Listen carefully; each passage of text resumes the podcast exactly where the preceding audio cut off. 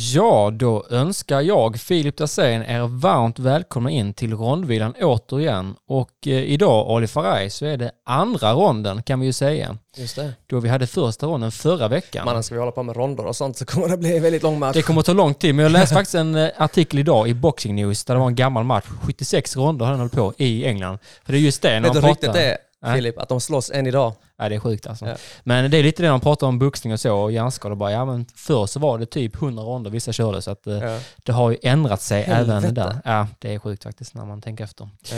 Eh, men Annars? Ja, annars, eh, jag har haft en väldigt speciell morgon idag. Mm. Eh, tillbaka till jobbet, för jag sa ju inte det sist att eh, jag gör inte detta på heltid heller, utan jag är ju ämneslärare. Eh, och ni vet, då har man jullov och efter det här jullovet så skulle det börja då igen. Sju på morgonen, gick ut i bilen eh, och skapade och så. Det är kallt även här nere i söder i Mannen, Malmö. det är så kallt. Det gjorde Ja, det ont att andas på vägen hit. Det är typ 11 minus tror jag på morgonen i alla fall. Mm. Och jag tar, jag, du vet, jag skapar insidan, utsidan, skapar mig själv typ. Går in, eh, ska, jag sätter igång bilen, ska börja köra. Ja. Vad tror du händer då? Det startar inte. Jo, den startar. Den, den sprängdes. Nej, den Nej. startar, jag ska köra bakåt, jag kör bakåt men Ja. den, bilen kör inte bakåt. Varför då? Däcken har blivit fastfrusna, för jag har inte använt typ så här fem dagar.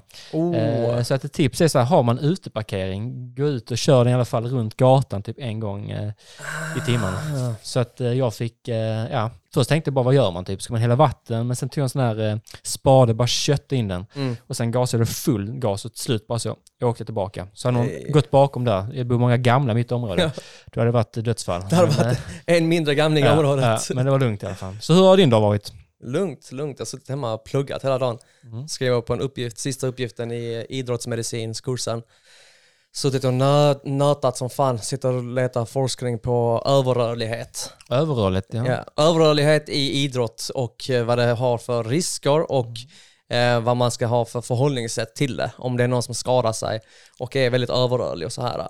Jag kan säga så här att eh, forskningen är väldigt luddig däromkring. Det är ingen som har någon riktig idé Nej. om hur man ska göra, för det finns ingen forskning på det. Nej, jag tänker rent allmänt, jag är ingen expert, men kampsport är väl snarare icke överrörliga om man Mm. jämför så. Jag tänker axlar och så. Både, är, både och. Både och. Ja, 100% kolla på jujitsu-folket. Ja, det är klart. Det finns, det finns belägg för att eh, överrörlighet kan vara en skadeskyddande eh, skyddande Mm. egenskap. För att du pajar inte i vissa, utst- alltså, så, i vissa ytterlägen. Så du kan se folk som ligger i armbars och sånt, så man bara tänker, fan klappa någon gång. Fast de Mm. behöver inte klappa, de kommer ut armbaren. Eh, sen finns det vissa begränsningar. Du kan inte hålla på och kaxa dig med heel hooks och sådana grejer. Men eh, det finns Nej. för och nackdelar. I idrott, oftast är det fördelar och oftast är det förvärvad rörlighet. Mm. Som man får efter man har utövat idrotten, typ gymnaster, da- Mm. dansare och sådana här grejer. Okej. Ja.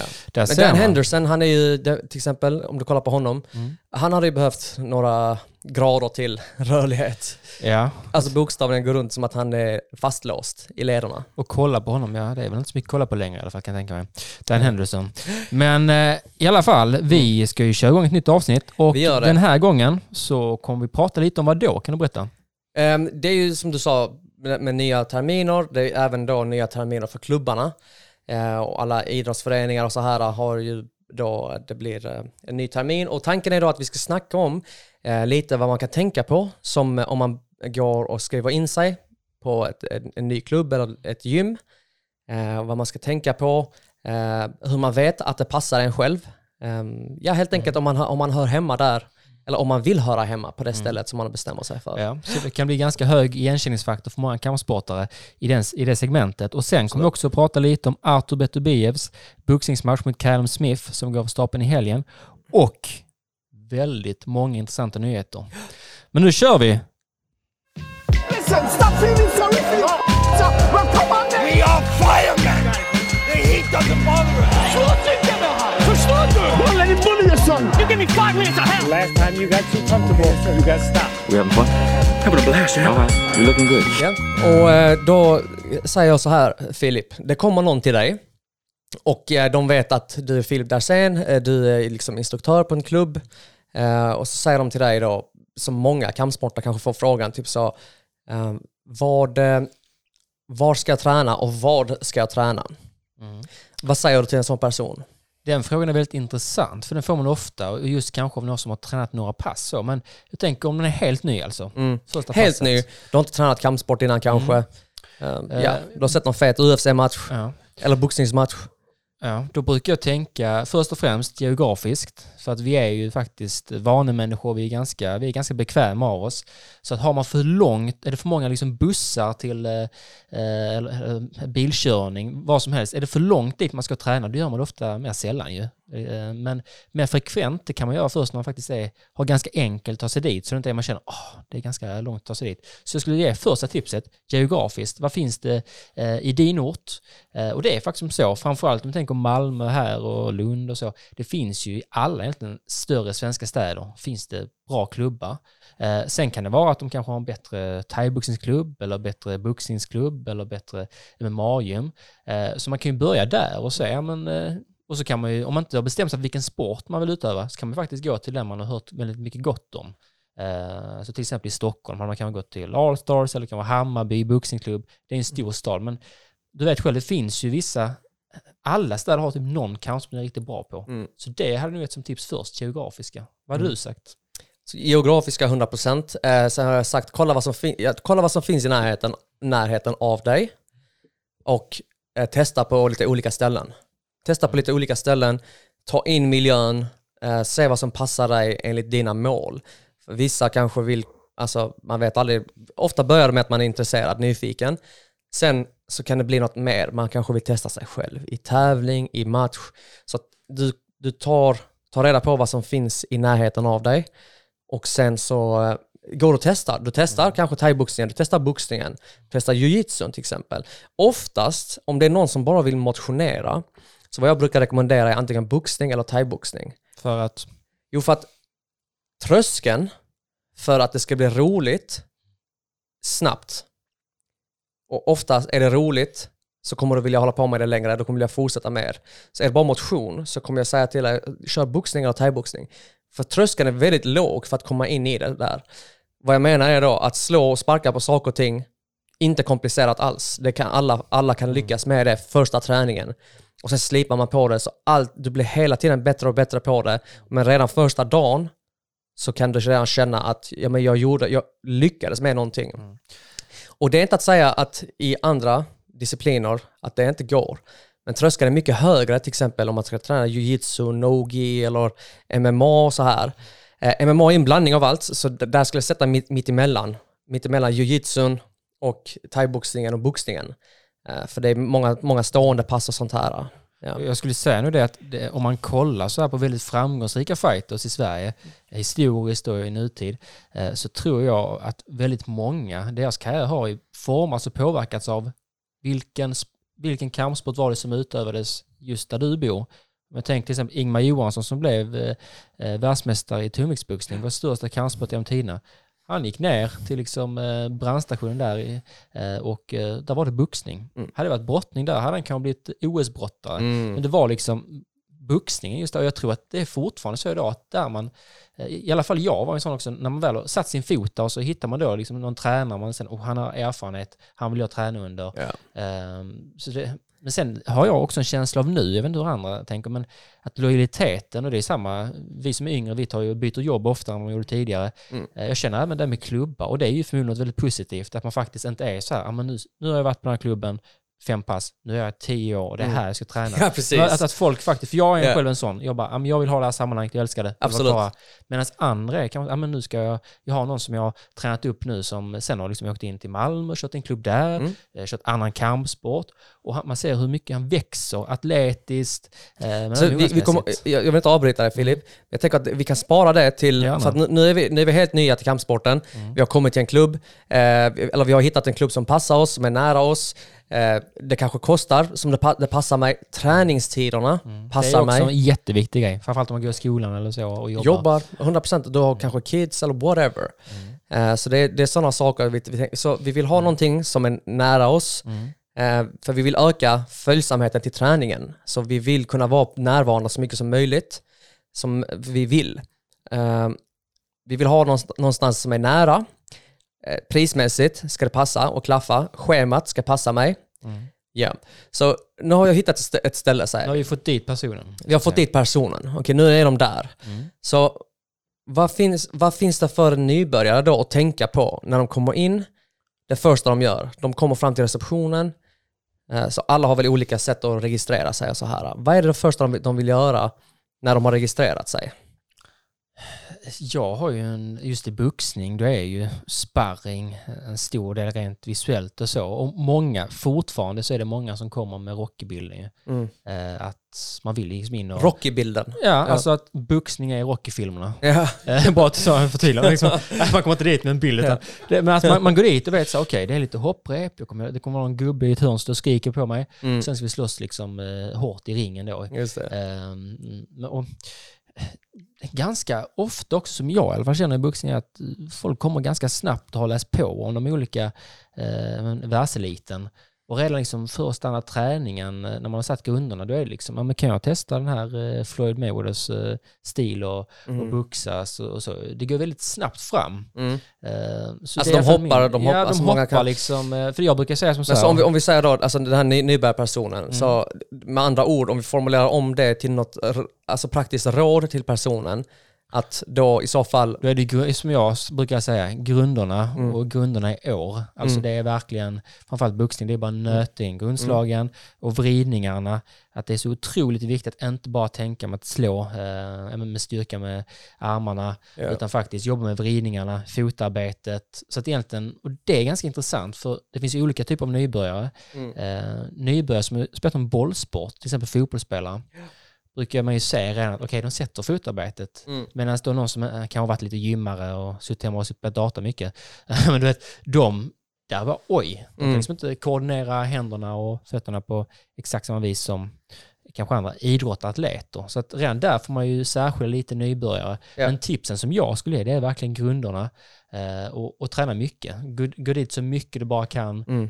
eh, och löp, löpträna gärna på fritiden och så för att få upp konditionen, för det är ju en viktig del. definitivt. Sen är det ju sparring och så. Eh, och sen Så du, du har jag... redan ställt in i siktet på att det här nybörjarna ska, det här ska bli en beast alltså. Eh, det här. men, li- jag, Jag- jag det är väldigt på- få som kommer fram och säger liksom att rätt många har rätt hög målsättning i min Ja. bild. Nu är det också lite yngre och så, men, men det Mm. är klart, sen en vanlig nybörjare, det är samma där grunderna. Mm. Bara vara rätt så... Och, Och grunderna, som du säger, alltså det här brukar jag säga många gånger när de kommer fram till mig och säger "Va- vad kan jag göra för att du vet, de vill antingen få ett nytt bälte, eh, de vill komma upp i en högre nivåklass i, alltså på träningen, för vi har ju uppdelad nybörjare, avancerad och eliten. Eh, och så vill de ta nästa steg, vad kan jag göra? Och då säger jag ofta samma sak som, jag säger, som du beskriver nu, att dyka upp på mattan, fortsätt göra det du gör. Många gånger är det människor som tränar regelbundet, man ser dem ofta, eh, och man ser dem ofta på passen, de är där för att slipa. Och det tråkiga svaret är där då, okej, fortsätt slipa. För vi kommer se när det är dags för dig Precis att få lite mer utmaning och då kommer vi flytta upp dig. Men innan dess, så det här är liksom, okej, så du kommer dit, nöta, träna och ha kul. Ha kul först och främst, för att om inte det är kul, alltså det ska inte vara alltså, tråkigt, det ska ju vara lustfyllt, en lustfylld aktivitet. Um, det man kan tänka på, tänker jag också då, som är inte alls självklart. Och då snackar jag om um, hygien. Så kampsporten är väldigt intim som sport. okej? Så beroende på om du ska träna thaiboxning eller så, det kan vara bra för det första att veta att vad du ska ha för utrustning dit. Många klubbar kommer säga till dig, shorts, t-shirt, dyk upp på passet, välkommen in och träna. Och sen efter, antingen lånar de ut handskar till dig eller whatever. Ehm, men ta reda på vad det är för utrustning som används, men det gör ingenting att dyka upp i bara shorts och t-shirt. Men kampsporten är en intim kampsport. Och när vi snackar om hygien så är det ingenting att, och, ehm, alltså så, att hymla om och vissa Nej. är mer intima än andra. Liksom. 100 procent. 100 procent. Vi, vi brottas ju mycket, till exempel, eller så boxas vi med varandras svett och så. Man blir jäkligt bekväm i att vara i andras svett och ja, skit, rent ut sagt. Men kom inte till klubben svettig redan. Kom inte redan, alltså så från en ar- arbetsdag, rätt in i... Kör en raggardusch innan, eller minst. Alltså liksom ingen vill... Alltså du vill inte brottas eller boxas med någon som redan har en hel arbetsdag under sina armhålor. Så är det. Ja. Så det är en sån sak som jag tänker att man ska inte underskatta. Och så eh, tränat är sjuk till exempel. Den där blir jag alltså riktigt irriterad på. För det är faktiskt, man, man blir utsatt för mycket smittor ute i samhället. Men just när någon kommer dit liksom, alltså hustande i huvudet och sen när man liksom kör sparring eller bara eh, man går in i en clinch. Alltså det är så intimt så det finns inte. Och då är det så många som faktiskt går dit halvsjuka. Eh, och det är min stora nå som jag blir riktigt eh, faktiskt irriterad på. Och speciellt i intima sporter, det, det, tyvärr kommer det med sporten. Det finns många hudåkommor som kan spridas. Det är inte alltid något som är farligt, det är oftast något som är lätt att behandla. Hur vanligt är det? För jag har läst ibland så på MMA-klubbar i stories att vi har stängt för detta. För boxning är ju lite av ett icke-problem. Ja. Det, det, det går i perioder. Det, har du tur har du ett helt år utan något, något besvär. Men så fort någon får till exempel, får du ringorm eller svinkoppor eller något sånt, då ska den personen stanna hemma. Alla som har tränat med den personen ska hålla utkik på sin hud, kolla så att dina sår, alltså allt sånt här, så att allt ser normalt ut. Och det är, sån, det, är, det är en äcklig grej att behöva tänka på, men hygienen är viktig och hur man kan slippa alla de här grejerna är du tränar och tvättar dina kläder regelbundet. Du tränar två pass med samma kläder. Inte på samma dag, ja. definitivt inte på samma dag. På, på Redline till exempel så har vi då regeln om du kör dubbla pass så har du med dig ombyte till nästa pass. Du behöver inte byta shortsen kanske, men byta överdelen. Det är bara schysst mot dina träningskamrater. Eh, på tal om då hygienen och allt det här. Eh, Ja, och sen, jag vet inte vad du, nästa punkt, jag tänkte att jag vill komma in lite på det också, att Mm. just för nybörjare, det är en väldigt stor skillnad om man kommer till, som, där jag liksom är instruktör, i Mm. ett väldigt litet sammanhang, det är en samlad grupp eh, för det mesta av tiden, och, och på något gym som är väldigt stort, för jag ser ju bara när jag ser på andra gym, bara, jag bara oj, jag har inte fått någon, två tränare, 30 adepter, här har jag inte fått någon uppmärksamhet, medan Mm. vi då kanske är två, tre tränare, ibland på bara 12 personer, och då kan man ju verkligen så det är då man, som du sa, liksom, oh, vadå, det är nybörjare, men Mm. då kan man verkligen redan i början, du, kom hit, en timme, och en timmes liksom, PT-pass med en Mm. tränare, då gör man ganska stora framsteg jämfört då om man är en på mattan av kanske 40, jag vet inte hur många man är. Absolut. 50. Absolut, så, men det är samma sak på Redline för det, det kan vara ett bra problem att ha att vi, har, vi är många på klubben men vi har också många instruktörer. Så vi kör minst dubbla instruktörer per pass av den anledningen. Men hur som helst då, hygienen. Så du kommer till ett ställe, du har hittat ett ställe som du gillar, du vill träna här, det passar, det, kostar bra, tiden är bra, allt det här. Det du ska tänka på är din hygien. Du, du försöker att tvätta dina kläder, dina träningskläder. Eller du ska tvätta, tvätta dem inför varje pass eh, om du ska använda dem igen. Du ska ha med dig extra ombyte om du ska köra dubbla pass. Och duscha så fort som möjligt. Duscha så fort som möjligt, säger jag. Varför säger jag så fort som möjligt? För det, är inte alltid så att man... eh, Alla är inte bekväma att duscha bland främlingar. Och eh, speciellt inte, jag tänker alltså, man, har du varit hockeyspelare innan? Har du åkt liksom, konståkning? Är, har du latinamerikanskt påbrå? Då kommer dina grabbar stirra på dig för du har liksom en gudagåva till säte. Och när du ska gå och duscha så kommer det stirras. Och jag tänker att du går hem och duschar så fort som möjligt i så fall och så tackar du dina gudar för den här gåvan tills du känner dig bekväm med att duscha på klubben. Alltså det känns lite som att du har genomgått något trauma just med hygien. Alltså att du under många år har byggt upp någon typ av kunskapsbank och irritation liksom. Det blir en bot Alltså eller jag, någonting. ja, men jag, jag hör faktiskt, alltså jag hör att du, du känner inte alls samma sak Nej, här. det är inte alls lika intimt i boxningen eh, skulle jag säga. Det är mer, mm, nej. Man är inte så nära varandra. Ja, alltså, alltså det, det, jag har haft, alltså så över åren, Mm. har det varit perioder med ringorm och sånt. Folk som inte sköter sin hygien, folk som Ungdomar till exempel. Ungdomar är vi särskilt stränga med, Mm. för att ungdomar som är särskilt motiverade och vill träna, de vill gärna vara, alltså till vilket pris som helst vara på träningen. Mm. Och då måste man bromsa dem. Och tyvärr har många av dessa ungdomar inte ett annat sammanhang. Nej. Så de dyker upp på träningarna ändå.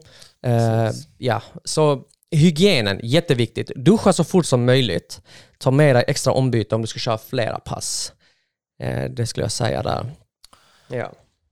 Så det, du har, alltså i boxningen är det inte alls i den utsträckningen där du Nej, snackar... det, det är väldigt lite. Det, det är mycket mer som är smitta så jag tänker kring eh, än just eh, hygien. Och, och som sagt, mer kommentarer som man får om eh, då Mm. världseliten som man ibland vill Ja. täppa igen öronen. Men vad är nästa punkt du tänkte, som du har liksom... som Okej, har så nu är vi inne på passet. Vi Mm. tränar på passet nu. Okej, så beroende på vad det är för, för eh, disciplin du tränar, eh, det spelar ingen roll i stort sett. Eh, förr eller senare så kan det innebära någon slags kontakt med din träningskamrat.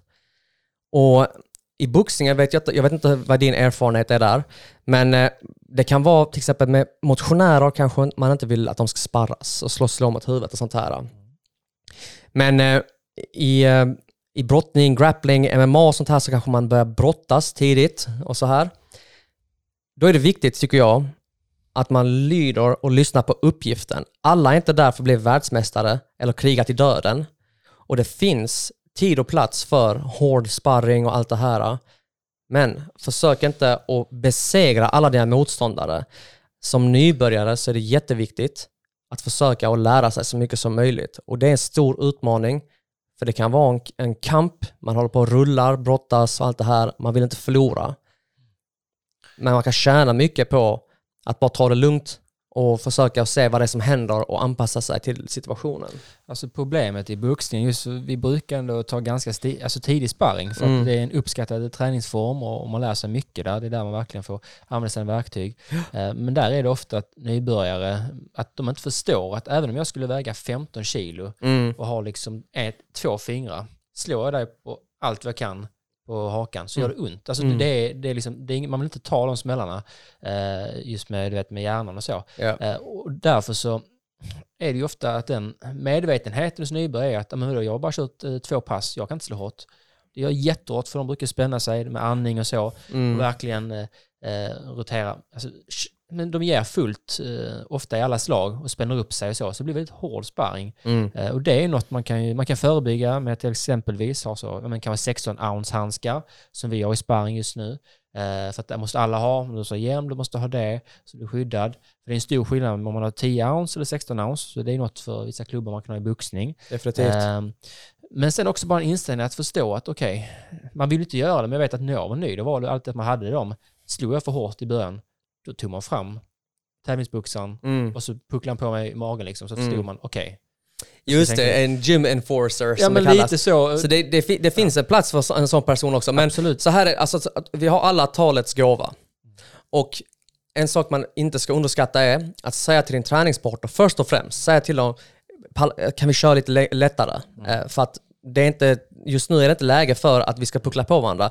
Är det läge för det, då är det en annan femma. Men är man ny så är det sällsynt att det är läge för att puckla på varandra. Och, okej, så lyssna inte träningspartnern. Då kanske jag är passiv resten av ronden. Eller så går jag till tränaren och säger, "Du, jag, alltså, det här är lite för hårt för mig, jag har bara kört två, tre pass. Okej. Nästa pass så vill samma person köra med mig.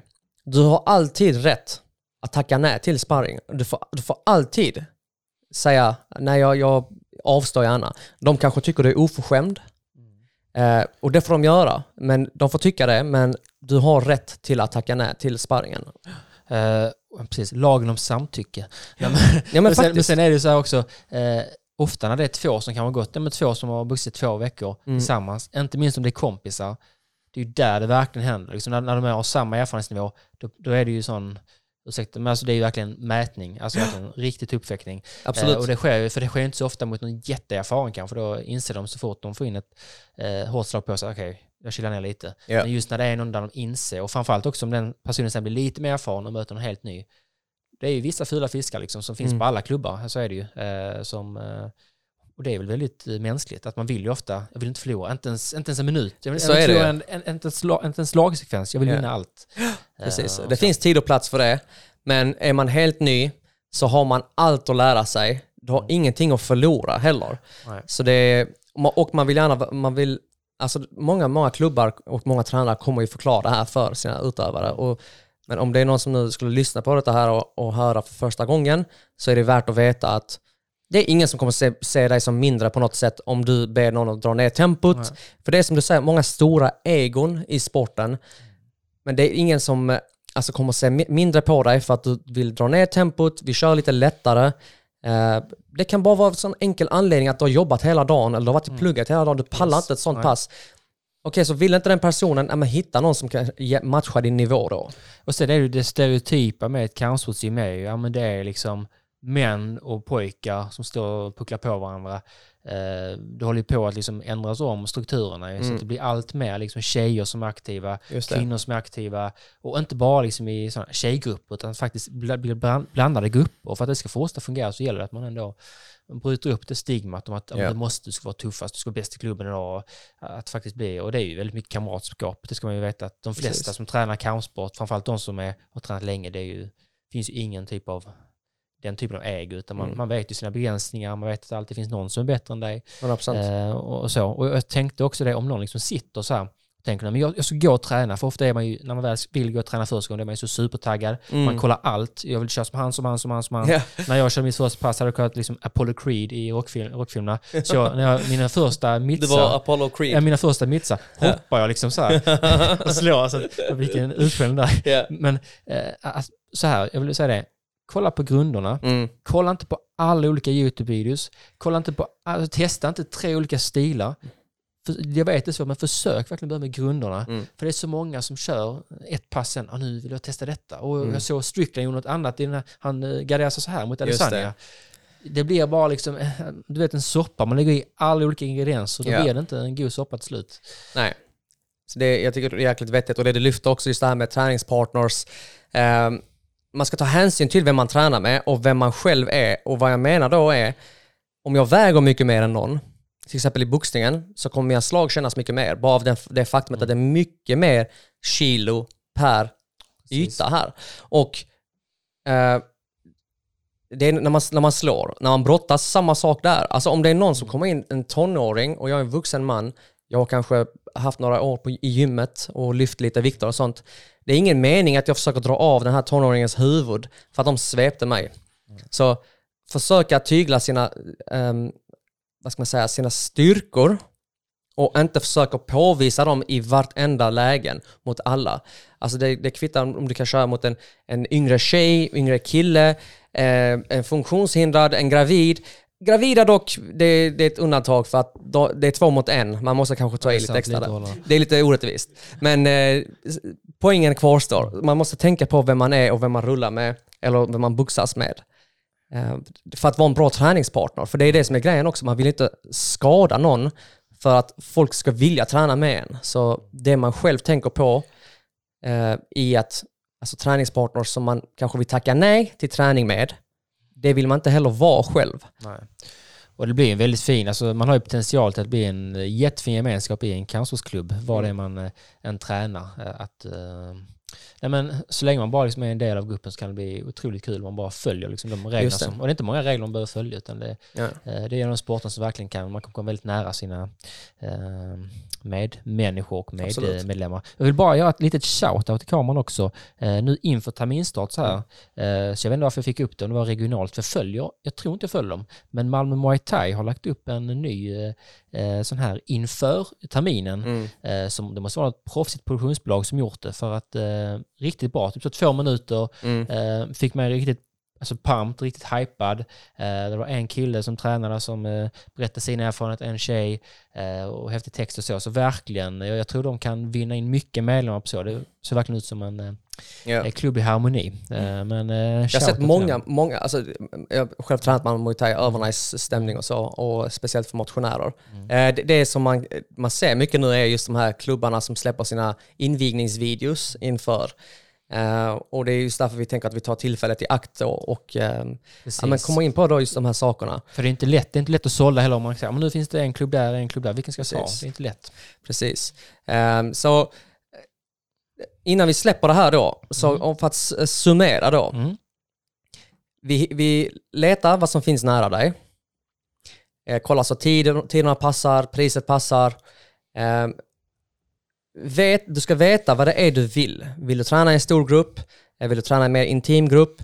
Ehm, är, är det en specifik kampsport som du vill träna som de erbjuder? Erbjuder de fler? Finns det möjlighet till fler kampsporter om det är det du vill? Eh, och testa lite på olika ställen om det finns den möjligheten. Och det är samma som när du söker en arbetsplats. Är det ett halvt gäng, liksom, trivs du med medlemmarna? För det är en ganska stor, om man sen skulle träna tre, fyra dagar i veckan, det är en ganska stor del av ens vardag som faktiskt spenderas med de personerna. Just det. Och med tränarna inte minst ju. Definitivt. Eh, Jag tänker man kan prata väldigt mycket mer om det här. Eh, kanske någon gång kan vi komma tillbaka till just elit och Mm. tävlingsverksamhet, vad man ska tänka på där. För där får man också höra mycket om folk som vill gå matcher, så hur ska man tänka då? Så skriv gärna till oss på sociala medier om det är så att ni vill höra lite mer eh, men, om tävling, vad vi hade gett för tips där och, och kanske kan få in lite synpunkt också, vad ni har för tips, så kan vi ta upp det på podden. Absolut. Det hade varit jäkligt intressant. Verkligen. Är det någon avslutande du känner att vi har? Alltså jag tänkte jag har lite röda flaggor också. Mm, do it. Alltså några enkla röda flaggor. Eh, en väldigt stor röd flagga. Och då snackar jag inte om eh, Sovjetunionens liksom, flagga. Och Utan för att förtydliga, red flag som det kallas på TikTok, det Ja. är då något inte så... icke, önskvärt, eh, icke önskvärda egenskaper. Så eh, röd flagg. Du tränar på ett ställe ett tag och sen så går du och tränar någon annanstans och så eh, kommer du tillbaka och så är du inte välkommen tillbaka längre för du var någon annanstans och tränade. Det där är ett jättestort rött flagg. Eh, speciellt som motionär. Alltså som motionär, alltså om du går till Sats och gymmar och sen så går du till Friskis och Svettis. Om vdn från Sats skriver ett mail till dig, du Filip, du kommer inte in och lyfta en hantel till inne hos oss. För du var hos Friskis. Det har ändå känts bra att han har lagt märke till mig. Det här var ett överfett att veta att, alltså, att han tog sin tid ändå. Eh, eller hon. Men samtidigt också så, okej, hej då Sats, jag tränar på Friskis. Så där vet man direkt. Det är en stor röd flagg, eh, tycker jag. Har du någon så lågt hängande frukt som är... Röd flagg. Alltså jag tänker som så här om man... Om folk är fett tråkiga då. Alltså lite så. Om jag tycker, om jag blir... Alltså sammanhanget passar inte. Nej men alltså när man ska gå dit, man ska ha för så himla mycket mer energi när man går därifrån. Mm. Känner man inte det, då är det fel klubb. Ja. Faktiskt. Och om du känner liksom att ja, men det här, du, du ska ha en sån extrem skillnad från när du gick dit till när du går hem. Mm. Det är bara en sån enkel som jag Så, känner. så viben. Som- Viben måste vara bra. Bra Ja. musik också. Kan inte vara... Ja, så dålig vibe. Det, det, det, det, och det det kan också vara en röd flagg av många anledningar. Alltså det, kan, det är ju en röd flagg på ett sätt för att de kommer inte behålla medlemmar i så Nej. fall. Alltså ett sånt ställe. Ehm, jag skulle vilja säga med glimten i ögat, en stor bild på Helio Gracie. Det är en Mm. röd flagg för Det är mig. det. Det är en röd flagg. Muhammad Ali då? Eh, Alltså, du vet, när man snackar jujitsu, i jujitsu, alltså du vet, man kan ha bilder för att det är coolt och hedra och sånt här, men i stort sett så var det japanerna som uppfann all sorts jujitsu. Så om du har en bild på Helio Gracie så är det nog sannolikt att du har betalt för att vara med i en sekt. Eh, och det är väldigt, alltså, tråkigt, tycker jag. För att alla boxning har ju typ en Muhammad Ali-bild när han lockar som listor. Så Ja. det är ju ändå... Det är, Vi har en bakom dig också. Och det, det, det är som att jag skulle ha, ha en bild på gy- gymmet av en, en tung jujitsu-utövare eller en fighter. Eller, du vet, Saku, har jag en bild på Sakuraba på gymmet? Alltså, vet, vi har ju bilder på fighters och du vet, olika galor och sånt i gymmet. Men ja, eh, kontrollerande tränare hade jag också sagt. Stor röd flagg. Alltså om du kommer till gymmet och du är sen några minuter, be om ursäkt för att du är sen och så vidare. Om din tränare tvingar dig att göra 50 burpees framför allihopa, alltså du är en vuxen människa som kommer från jobbet och har lämnat din dotter på dagis eller hämtat din dotter på en dagis. Och nu står du och gör 50 burpees och blir liksom bestraff, eller kollektiv bestraffning. Alla ska göra burpees. Gör dina burpees utåt ur lokalen. Så burp, burpa dig ut ur lokalen. Jag gjorde ju inte detta förra veckan med en person som kom sex minuter sent. Fick Ja. 60 burpees. Det hände inte. Så eh, jag kan också göra, eh, be någon göra burpees, men varför? Om de kommer för sent och det inte finns någon att matcha dem med, folk värmer upp. Men värm upp snabbt så vi kan kasta in dig så kör ni tre pers i den här gruppen och så här. Men så, alltså, det här är liksom någonting som är så sjukt i kampsportsvärlden. När maktfullkomligheten som kan komma med det. Att du ska kännas som en statusmarkör. Att du inte 100 är procent, speciellt, och det finns många svartbälten där ute som i det här sammanhanget så är de alltså herre på täppan. I alla andra sammanhang kanske de är nobody. De har kanske inget annat än det här sammanhanget. Och nu har de, alltså de vill liksom påvisa sin makt, utöva sin makt över dig. Spring därifrån, som sagt burpa dig rakt ut därifrån. Räka hela vägen ut ur lokalen. Ja, där ser man. Ehm, Yes. Ska vi nöja oss där så länge? Ja, men jag tänker som så, och då går vi från mattan till Mm. boxningsringen. Eh, och då är det i Kanada nu på lördag. Mm. Eh, Artur Beterbiev mot Callum Smith i lätt tungvikt. Eh, och om man undrar så här, men vadå, vad finns det för ingångsvärden här att hålla koll på? Artur Beterbiev på 19 försök som proffs har ingen person lyckats överleva samtliga ronder mot honom. Eh, Säg var det en gång till. Så- Ingen någonsin som proffs Ja. har lyckats stå 12 hela ronder mot Artur Beterbiev, alltså fullföljt matchen. Mm. Alla har blivit avslutade, 19 av 19. Och då kan man tänka som så här, ja men har han mött bara, har han haft cherry picking med dåliga motståndare? Nej, Artur Beterbiev är en av de boxarna som faktiskt möter tufft motstånd allt som oftast. Eh, och en person har kommit in i 12 ronden, men han blev också knockad där. Mm. Eh, och då är det så här, ja men då kommer han väl köra över Callum Smith kan man tänka sig. Callum Smith, han är ju känd ifrån exempelvis när han slog Erik Skoglund.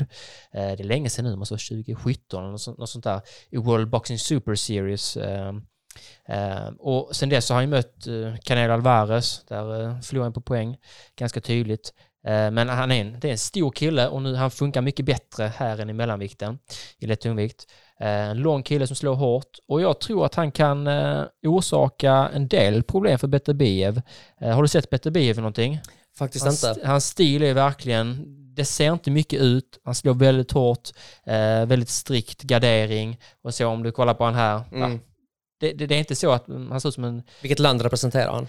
Han är, det är Kanada han representerar, för han har bott där största delen. Okej. Eh, så att han pratar liksom eh, väldigt bra engelska och så. Mm. Eh, här mot Anthony Yard i sista matchen, där eh, gav Yard betydligt mer eh, motstånd än vad man, vad man kunde tro. Eh, Yard som faktiskt förlorat mot han Lyndon Arthur som Bivol slog i Saudiarabien som blev utpekad som en värdelös boxare.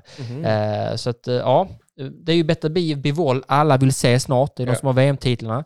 Men Callum Smith har verkligen eh, visat upp sig som lätt tungviktare och bjudit på en del fina knockouter. Mm. Och jag, eh, ja, kan längden, kan den eh, göra någonting för Callum? Jag vet inte. Det är bortaplan i Kanada, allt och alla pekar mot att Petter Bie vinner ytterligare en match. Mm. Men det här är en bra match. Det här är en riktigt bra match tycker jag. Eh, tyvärr så är, har inte DAZN den här matchen utan det är E ESPN Plus. Eh, så det går väl att köpa på Fight TV för Mm. oss svenskar. Men den är inte så lättåtkomlig som den kanske borde vara. Ja. Men det är i alla fall en bra match. Och eh, om man också undrar så Petter Biev som har gjort det som amatör. Han har faktiskt eh, mött Alexander Usyk flera gånger som amatör. Vunnit Mhm. någon gång, förlorat några gånger. Så det är ju en fantastiskt bra boxare. Mm. Eh, Tungt. Mm, så det är en bra match och det är ju då liksom nästan första stora matchen på kampsportsåret 2024. Kan Ja. jag säga. Det har inte hänt mycket innan dess. Nej. Ehm, och sen kan jag bara säga lite snabbt också att det är ju en svensk proffsgala eh, nu på fredag i Stockholm på Nalen. Uh, Boxningsskala. Ja, Mm. i boxning. Det är inte ofta det händer i Sverige. Det som är synd för oss som gillar professionell boxning, vad är det egentligen? Jag berättade för innan, vad var detta? Ja. Alltså det här är bakom stängda dörrar. Ja, det är ett stängt event. De, Ja. de hedrar Björn Rosengren, det kan man göra. Han har gjort mycket för svensk boxning. Ja. Eh, men det är då... Vad, är din bild av svensk boxning om vi bara säger, jämfört med svensk MMA? Vi, vi har precis sett att Magic Mike, en stor TikTok-stjärna, Mm. eh, fightas och det gör, gör så att de sprids jättemycket på sociala medier. Just det. Om vi Alltså jämför bo- med- boxning, jag tycker inte de gör ett bra jobb i att marknadsföra sig själva i så fall. Nej. Lite, lite ledande kanske för Ja, lite så. Men, men, absolut- det är ju, om man är ute så ofta, om man sitter i sådana eh, liksom sammanhang så är ofta jag yngst. Ja. Eh, Det är ju ofta äldre gubbar som styr svensk boxning. Mm. Och så kan det ju vara, det är så många sporter. Men varför inte hoppas att de sänder, men jag har inte sett någonting om att det skulle sändas någonstans. Eh, För det är faktiskt tre bra svenska boxare som planen är att de ska boxas. Eh, Som inget oförutsett händer är det Kostas Nanga som går en match, Oskar Alin och På Anthony den galan? Yes, var typ bästa svenska proffsboxare efter Badou Jack och Wallin. De boxas där. Eh, Så jag vill ju säga det. Jag älskar svensk boxning. Eh, Men det Jag tror det är fler som vill säga det. Det är Ja. de största, största namnen i Mm. svensk Och jag boxning. tränar att man kan sälja så. Men istället blir det att de kommer ha någon typ av gala för honom med musik, sen tre matcher. Så det, jag tycker det är synd. Jag, jag tycker verkligen det. För att eh, nu när Arman Kranj hade sin gala i Malmö, då var det ju ändå rätt stort intresse på Viaplay och så Ja. för den galan, när det var liknande boxare. Så det är synd. Men Trist. hoppas att vi kan se dem i andra sammanhang. Och jag hör rykten om att Anthony Gigit ska vara klar för en, eh, i alla fall nära att vara klar för en stor match på brittiska öarna i slutet av januari. Eh, Så vi får se om min källa har rätt. hade varit kul. Tungt. Eh. Du, på, eh, på tal om Mm. träning. Häromdagen ser jag Alexander Gustafsson lägger ut för första gången på länge Ja. där han tränar. Ja. Jag fick gåshud. Jag, Ja, fick, Mm. alltså jag är uppvuxen, alltså vi alla i stort sett, eller många av oss i alla fall, som, alltså Gustafsson var ju vår guy. Alltså, Mm. Han är i stort sett orsaken till att MMA är så stort i Sverige idag. Han byggde ju allting. Eh, alltså det är ju verkligen, man kan lägga in sitt liv i tidslinjer. Så, ja, men när han mötte DC, då gjorde jag detta. När 100%. han mötte Jones första gången gjorde jag detta. Jag var i Göteborg när jag mötte Jones andra gången. 100%. Alltså man kan liksom, och Rumble, Mm. jävla illa man mådde Mm. på natten när han blev knockad. Man kan liksom lägga in sitt liv, utan man kommer ihåg vad man, man gjorde. Precis Varje Ja. Gustafsson-match. Ja, men- Speciellt efter Thiago Silva 2012. Ja. Alltså, då, då var det första Det UFC-galan. började riktigt hända. Och även på tv sändes ju så man kunde 100%. följa med på ett annat sätt. Manua, alltså då när, och den eh, volten efter. Eh, så att, ja, att se honom ens slå Mitsa och det såg, alltså jag, det såg bra ut. Eh, och så var det ju Ja, ja, det är det som är grejen. Vikingamusik i bakgrunden. Det var Sweepel Sweep som hade lagt... Ja, ja. Aha, det var så så, fett. Och sen också när jag såg han brottas lite, han ska väga 107 kilo nu, sa han i den videon. just det, han låg och mosade Najib Adams som Mm. Ja. vägrade tro att det var 107 på honom. Alltså Alexander Gustafsson är, jag kan se honom, alltså om han blir knockad 10 gånger i första Mm. ronden, om 20 år, Mm. och han lägger upp sina video, kommer jag ändå tänka, alltså lätta tungvikten, den är inte så jävla bra. Alltså han har, alltså en Jones en tredje match. Alltså, jag Mm. kommer aldrig släppa det, för jag trodde Ja. jag skulle släppa det nu efter sista, när han förlorade så snabbt. Då tänkte jag, okej nu är det över. Nej. Ja. Och det samma efter Verdum. Nej, jag kommer alltid tillbaka till att bara, fast vänta, Jiri Prochaska, alltså Alex. Mm. jag kommer aldrig släppa det. Samma här, alltså, det är så mycket, man har så mycket copingmekanismer kring när det inte gått bra för Gustafsson. Mm. Till exempel så Verdum, ah det var en fluk, ah Yes. fan, han, han, alltså, han, han kunde lätt hantera jag, trodde, Alltså. alla, jag trodde att han hade en skada då mot Anthony Smith och Jones. Så, ah, men det är någonting med ljumsken. Ja, sen, eh, vad heter det. Ankalaev. Mm. Ehm, Alltså, vad heter han? eh, vänta, Vem var nu? Han mötte, det var ju... Oh, vad heter han? Ukrainaren som inte vill vara ukrainare. Nej, jag, jag sa Ankalaev. Mm, vad heter han? Eh, Ukrainaren som inte vill vara ukrainare. Han som valde att representera eh, vit flagg i London. ja, det är, det är inte Ukraina, det är du tänker på... Han ville inte vara ukrainare. ja. Han var, precis, han, han var väl född ta, nu tappar han hans namn helt och hållet. Hur som helst. Ja. Så alltså, varje, alltså hans matcher, det har inte gått bra för honom på senare år. Har man ju liksom så i sitt huvud gjort liksom så mental gymnastik. Man bara fan, ja men ha, ah, han, han gjorde inte si, han gjorde inte så då. Man vill ju att det ska liksom, eh, Nikita Krylov. Nikita Krylov var det. Mm. Nikita Krylov. Eh, och där var det ju så himla...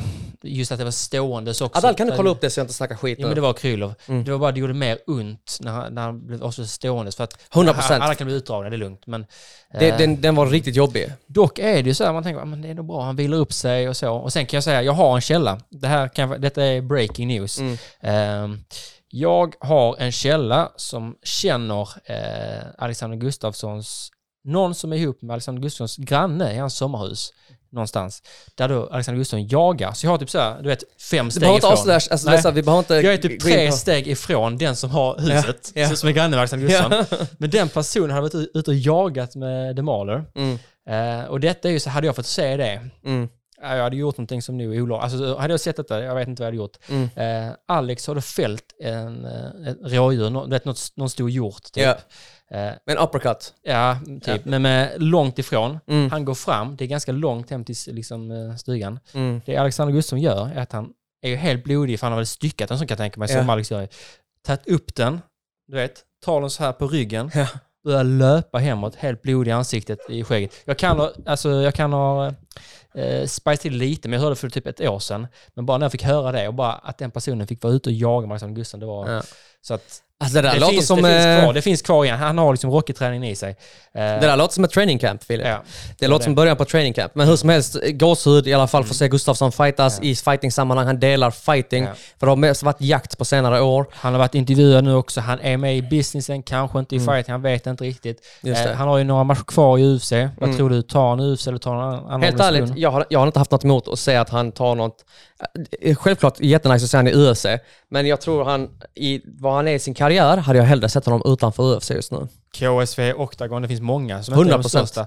Så man ändå kan tjäna stora pengar. Alltså Eh. det, jag tror pengamässigt så skulle han tjäna mer på att vara utanför UFC, eventuellt. Kanske kan det bli en eh, miljonturnering i Octagon i lätt tungvikt eller tungvikt. För att vad är det vi har där nu? Det är Jo! nyhet. nu har vi en miljon, miljonturnering i Mm. lättvikt. Eh, och där har vi en svensk. Eh, och Sahil Sirai.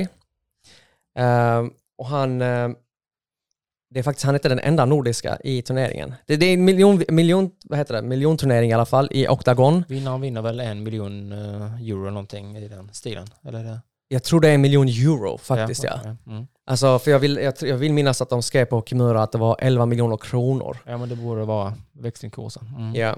Eh, och du har liksom eh, en svensk i turneringen. 34 år gammal förvisso, men samtidigt, alltså, det har gått, alltså den här snubben har ju knockat allihopa han har mött i stort sett. Eh, vare sig kickboxning eller MMA. Mm. Kommer från en gedigen eh, striking-bakgrund. Tränar nu på Allstars i Spanien. Eh, han representerar Fighter Center tidigare.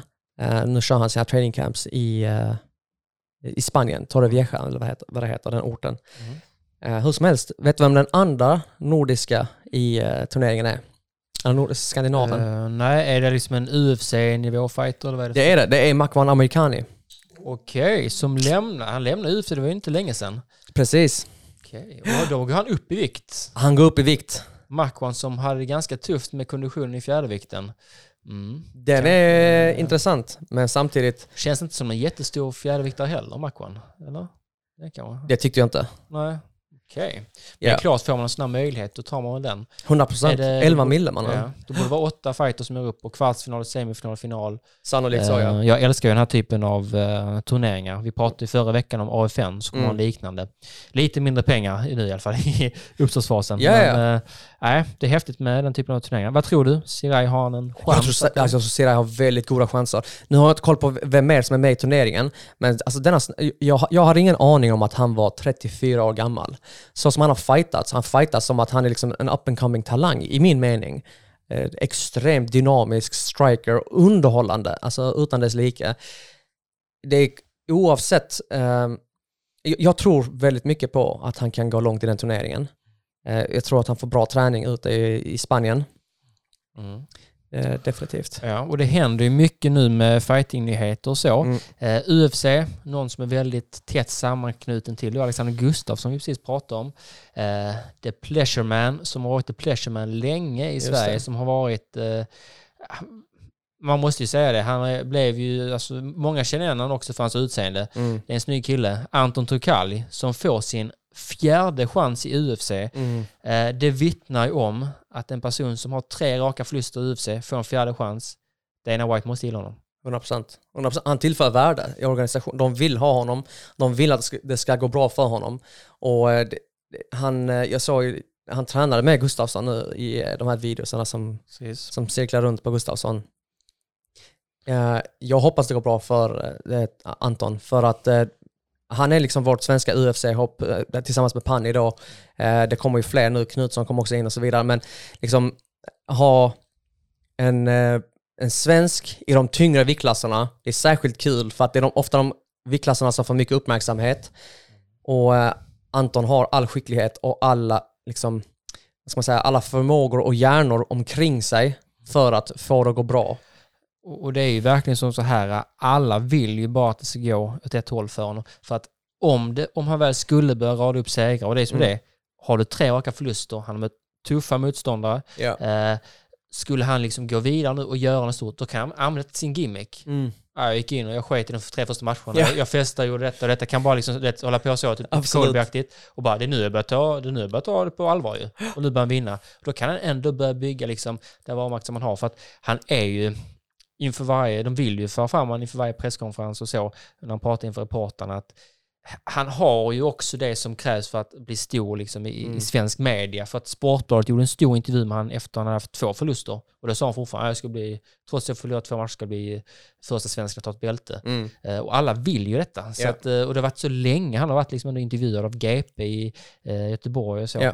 Men jag kan säga det, han, han har ju mycket hatare. Mm. För att när det ser ut som Anton Turkalj, Ja. du är en stor kille, det är många gubbar som sitter hemma och eh, ja, Det kan inte vara en elite fighter och vara snygg samtidigt nej, mannen. det är jobbigt. Det, det, du kommer inte få många killfans. nej. Och alla, Men du kommer få många brudar som drar gard på dig. Men alla, alla videos jag ser också, när han snackar någonting med, med sin pappa med Pleasure Man, då Fabian Tokal som var en riktig legend i Robinson för Ja. ett år sedan.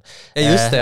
Eh, rikt- väldigt, eh, äpplet långt från trädet kan man säga med hur de var liksom. Men eh, där man, det man såg där var att det var hat, hatströmmen och det är jättebra. Mm. Alltså det är verkligen superbra för att de flesta när det är någon ny svensk, det är ingen som går in och tycker, va? Alltså, Nej. de tycker ingenting. Nej. Det är bättre att de tycker illa om dig. Ja. För då kommer de vilja se några matcher. Och han är redan där Anton, att de faktiskt, för det är verkligen på YouTube bara, Mm.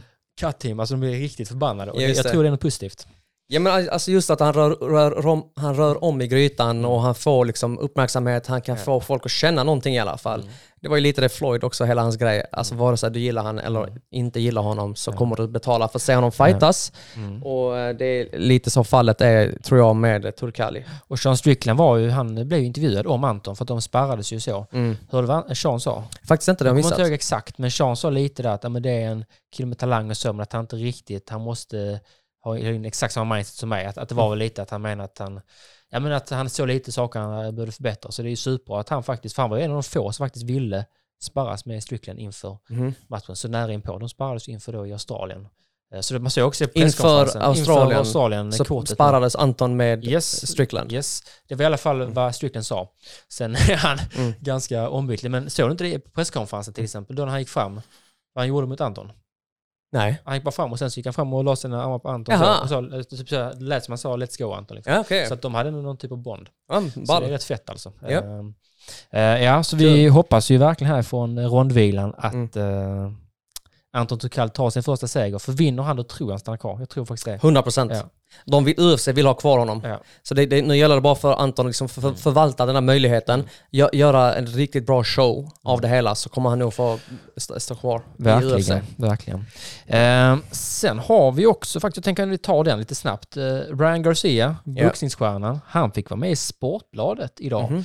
Och det är inte så ofta man läser om honom. Det är väl knappt Jag läser man... aldrig tidningarna. Vad, vad stod det? Men alltså, det är väl knappt man läser en sån här han mötte Tank Davis, skrev Ja. knappt om. Eh, Men nu var det ganska stor, stor nyhet. Adal, vår eh, videokille, han hade också till och med också sett det, som är kanske en casual, som du skulle sagt. Men, men, men i alla fall, eh, det handlar inte så mycket om boxningen. Det var ju lite så att han la upp två Instagram-inlägg. Jag, jag, jag la mig efter det första inlägget. Alltså Lara dyker och Jag så. gick glad så liksom, för jag såg bara, ja okej, eh, då var det att han hade fått sin först, han skrev också lite märkligt så här, nu har inte vår förstfödda son kommit. Jag tror han har en Han fick dotter ett redan. barn, alltså ja, han, har, han har en dotter redan. Okej. Men Bara, vår förstfödda kung typ, eh, sonen. Okej. Lite som att, liksom, var, eh, men att han nu tar över. Eh, Så att de har en förstfödd son och de var jätteglada, du vet, det vanliga liksom. Eh, Glad över ja, sin son. Ja, verkligen. Sen bara typ så, ja, men när jag vaknar, tar upp mobilen igen. Uh, Okej, Mi, jag vet inte vad hans fru heter, men vi har valt att gå, nu direkt efter födseln, har vi valt att gå separata vägar liksom.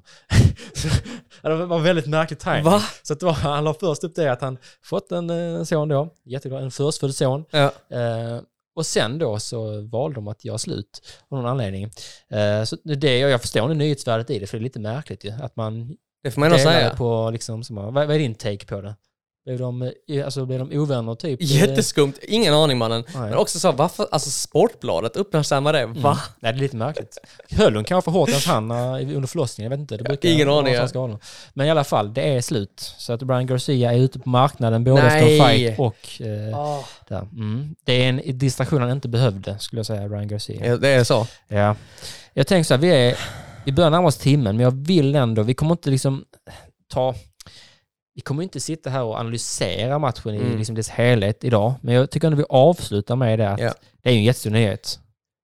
Att Anthony Joshua, som nyss avslutade Otto Wallin, Mm. ska gå in och möta en boxare som har 0-1 i record. Jag tror han kom från, typ, vad heter han? Jag vet inte, 0-1 är ju en I Fr- Frans, Francis Na, Na, Nagano. Fra- Ja, precis. Hade Jake Paul mött honom så hade ju folk blivit arga. Att Mm. Kan de möta en boxare som har 0-1 i record? Precis. Men det gör Anthony Joshua och folk är besatta av att se den här Francis Ngannou Mm. gå in i en boxningsring. Varför det? Han har 0-1 i record Mm. Han kommer tjäna supermycket pengar. Hur kan det komma sig? Han eh, gjorde en extremt bra match emot den som anses vara nutidens bästa tungviktsboxare. Och nu eh, så är hype- hype-tåget är ju fullkomligt. För det första, Han slog till och med ner Fra- honom. Francis Ngannou, han slår ner liksom eh, Tyson Fury. Francis Ngannou lämnar UFC. Han får, han får kritik av Dana White. Han säger att han, han vill ha enklare matcher utanför UFC. Det är därför han lämnade. Eh, många säger att liksom, ja, men han gjorde, alltså Ngannou gjorde bort sig här. Han kommer ju aldrig tjäna sådana pengar igen. Vad händer? Spola fram några månader. Han skriver på ett exklusivt kontrakt med PFL om många bra miljoner. Han får en match med nutidens största tungviktsboxare, gör en bra, jämn match, slår ner nutidens största tungviktsboxare som MMA-fighter. Och det har förtjänat honom nu. Han är nu guldgossen. Alla vill se honom igen. Och Anthony Joshua, han vill ha fler nollor på kontot. Ja, Mm. och eh, det är ju så legitimt nu att den som vinner den här matchen lär ju få eh, det lär inte vara en disputed för att när Tyson Fury och Usyk har mötts då lär någon organisation säga du måste möta han här inom en månad annars strippar vi dig. Så det lär inte vara om alla bälten men typ om alla bälten lär vinnaren av Anthony Joshua och Francis Ngannou få möta. Och jag, vi kollar nu här på Tyson Fury. Jag kan säga det, jag har aldrig sett alltså, Tyson Fury. Jag vet inte. Jag tror jag tror tyvärr att Tyson Furys leverne och så att det är som innan. Han, jag tror inte han har han har inte lätt liksom. Jag, jag tror det inte funkar rent privat för längre. Mhm. Eh, jag, jag tycker mig se det i intervjuer och så. Och den här prestationen, den var... Ja, jag, jag, jag satt ju och skrev till dig, det är uppgjort. Jag, Mm. trodde helt, Jag trodde också det var alltså, Jag uppgjort. trodde det var så här, men Saudi Jag kunde inte tro det. Nej, jag tänkte så här, men Saudi har sagt okej, du får vinna matchen, det Ja. är lugnt, men eh, eh, du ska bli nedslagen och så. Ja. Just för att det, vi, typ en dag innan matchen visste vi inte, är det titlar på spel? Ingen berättade. Är, är den eh, legitim? En uppvisningsmatch, Ingen, ingen visste ja, någonting. precis. Och sen bara, jo det är en riktig match. Ja. Och att Furys team skulle ta det, det känns så Mm. himla märkligt. Sen kan det vara att han har tagit det bara så, äh, men jag, jag, jag tar det, bra pengar. Mm. Och har underskattat uh, Francis Ngannou extremt mycket. Och jag, jag, det var länge jag gick runt och bara så här, okej, detta är, det är uppgjort. Alltså det är bara, det här, de vill bara, de vill bara bygga på ytterligare matcher. Eh, Men okej, sp- lätt. sp- Filip, spola Mm. fram tiden. Anthony Mm. Joshua nu mot Francis Ngannou. I Saudiarabien. Mm. Eh, Jag, jag vill säga det dock då, att mm. det här som nu, min liksom psykiska välmående fick en sån törn av detta. Jag har gått runt och funderat, sovit, alltså drömt drömmar om detta, mardrömmar och så. Men efter ett tag så inser jag bara så här, fast vänta, vad är Francis Ngannou egentligen? Francis Ngannou är en stående fighter som slår typ hårdast i världen. Mm. Det hårdast mest alltså uppmätta i världen. Ja. Eh, som lyckades, ja. men precis, det går att uh, diskutera så. Ja. Men som lyckades att ta ett världsmästarbälte i UFC. Den enda gången vi riktigt får se han brottas är han även med Cyril Gahn, Mm. en annan stående fighter. Francis Ngannou är ju, han är ännu bättre som en marfighter, men han är ju en boxare. Ja. Det är ju en boxare. eh, Och han slår väldigt hårt. En boxare slår väldigt hårt, Mm. som inte kan någonting annat än det. Finns det någon som, som är en sådan, som har tagit sig långt? Som kan slå hårt men ingenting annat? Deontay Wilder, det är världsmästare. Eh, så jag har alltid med börjat inse nu, ja men vadå, Francis Ngannou, han så mycket sämre boxare än Deontay Wilder. Ja, Mm. lite kanske, men han slår också fruktansvärt hårt. Mm. Men sen tyckte jag också att han är Och- rätt kort ju, så jag fattar inte, eller kort, han är ju lång, men jämfört med tungviktare. ja. Och det här också som som man ska komma ihåg, Francis Ngannou är en atlet rakt igenom. Alltså en atlet eh, rakt Han är alltså fruktansvärt stark. Jag tror inte de här boxarna kommer ha känt på sån här styrka. Det sista, kommer, alltså kolla när han clinchar här med Fury till exempel. Det, alltså, det är en sak att clincha som boxare och en sak att clincha med en MMA-fighter. Det här är vad de har ägnat mycket tid åt. Att dra folk i nacken, liksom hänga på dig, koppla runt din kropp, koppla runt din nacke. Och hela den biten. Ehm, så det är... Och det, och det många förlitar sig på här, som Tyson Fury i den här matchen, det är ju, jag, jag är större. Jag, jag är större än dig. Ja. Eh, men nu Anthony Joshua. Anthony Joshua, presterar han så som han har gjort i de flesta matcherna Mm, inför det här? Jag är sky. Andy Reese knockade Anthony Joshua. Men Anthony Joshua som var världsmästare blev knockad av Andy Reese. Som är en liten, satt mexikanare. Slår hårt absolut, är rätt teknisk. Men han knockade honom. mm. Carlos Takam för länge sedan, gick 12 ronder. Det är en dussinboxare. Det är rätt, Dylan White var nära att eh, skaka om Anthony Joshua rejält. Klitschko slog ner honom. Eh, däremot är Anthony Joshua den boxaren som han var mot Utte Wallin. En har inte en chans. Hans boxningskarriär kommer bli 0-2, han kommer vara avslutad. Mm. Det, är, det är liksom slut på det hela. Jävlar, du tror det? Ja, ja, ja. ja. Du är Alltså, team Joshua? Yes, Anthony Joshua kommer vinna. Mm. Men går han in som mot Utte Wallin, då kommer jag sitta och skratta. Går han inte in som mot Utte Wallin, utan som han var tidigare, då hade Mm. man har börjat bara, vad händer nu med Joshua? Då får jag mardrömmar igen. Alltså. Mm. Det, och och skulle han, jag vet inte, innan tänker jag så här, förlora en boxare mot Francis Ngannou, då är boxningen död. Mm. Så tänker jag inte riktigt längre, för jag vet att men, Ngannou är ändå en boxare. Jag Mm. alltså, räknar in honom som Han kan ju hålla den vid liv också. Ja, så jag vet inte. Jag, ehm, Vad tänker du? jag hoppar på Ngannou-tåget. Kolla in i kameran, vad är det, vad är det du vill säga? Francis Ngannou kommer knocka Anthony Joshua i den sjunde ronden i röd ringhörna med en uppercut. Med en upcut, vänster eller höger? Vänster, nej höger uppercut. I, det, blir det ett snabbt avslut liksom? Eller att han reser upp och stryker en? en Han har redan knockdownat honom i tredje ronden. Han har knockdownat honom i tredje ronden, i sjunde ronden. Sa jag sjunde eller sjätte? Jag tror sjunde. Okej, jag säger sjätte nu. Mm. I sjätte ronden så kommer han knocka honom i röd ringhörna med en uppercut. Sa jag höger eller vänster? Höger. Okej, vänster vänster. uppercut. Kommer han träffa honom och skicka honom rakt ut i publiken. Låter som en sann guru. Och det sjukaste av allt är ju att om jag inte har helt fel, detta är ju en förmatch till Alexander Usyk, Tyson Fury. Mm. Alla ni som har suttit och pratat ner boxning, att de inte gör de bästa matcherna, det gör man nu. Men vad var det som krävdes? Saudi-pengar. Mm. Det gick inte utan det. Så man kan sitta och prata om sportswashing, tycka att Alexander Isak spelar Newcastle United som är Saudiägda, Ja. eh, hemsk, Henrik Stensson som spelar golf för dem är hemska, men det var det som krävdes. Mm. Det var det som krävdes för att boxningen faktiskt skulle få de bästa matcherna istället för att sitta och vänta i tio år. Ehm, så jag vet inte, det är någonting man kan fundera på. Vad tycker ni? Är det positivt eller negativt med Saudis intåg eh, i boxningens värld? Det har gett bättre matcher, men eh, får det andra konsekvenser som vi bortser från? Jag vet inte. Vad Nej. tycker ni? Jag tycker Ja. att vi, eh, med det sagt kan vi avrunda. Tacka Absolut. för oss, tacka för att det här är vårt andra avsnitt. Tack Mm. för alla som lyssnar. Eh, tack för att ni stöttar, följer, ni gillar. Eh, Vi uppskattar det. Tack var för att ni tar er tiden eh, att skriva. Precis, jag vill verkligen säga det. Att folk som skrev och folk Mm. som jag inte känner som skriver, det är faktiskt eh, sjukt kul att se. Som vi har Mm. sagt, det är ett passionsprojekt det här. ju. Eh, och ju fler som kollar på ens reels, som lyssnar på podden, desto roligare blir det ju Mm. att eh, komma hit och podda. Absolut. Eh, Så att, eh, nej, grymt kul. Och jättegärna skriv in vad ni vill höra om, för att vi är ju, vi har en agenda vi sitter och skriver på, men vad ska vi snacka om idag? Men eh, vi tar gärna och ändrar den och, och får in liksom synpunkter från er. Vad är det ni vill höra på? Just det. För att nu kommer ju några galor att sätta igång och så Ja. inför dem, men vi vill ju ha en mix av allt. Yes. Så, att säga. Eh, så att vi säger som så här till Kampsport Sverige och till alla andra, tack för den här gången och tack för att ni lyssnade på Rondvilan avsnitt två. Ciao! Ha det bra. Listen, stop feeling sorry for. We are! The heat doesn't bother us! Förstår du? Don't let him bully your son. You give me five minutes of hell! Last time you got too comfortable, so you got stopped. We having fun? Having a blast, yeah. All right. You're looking good.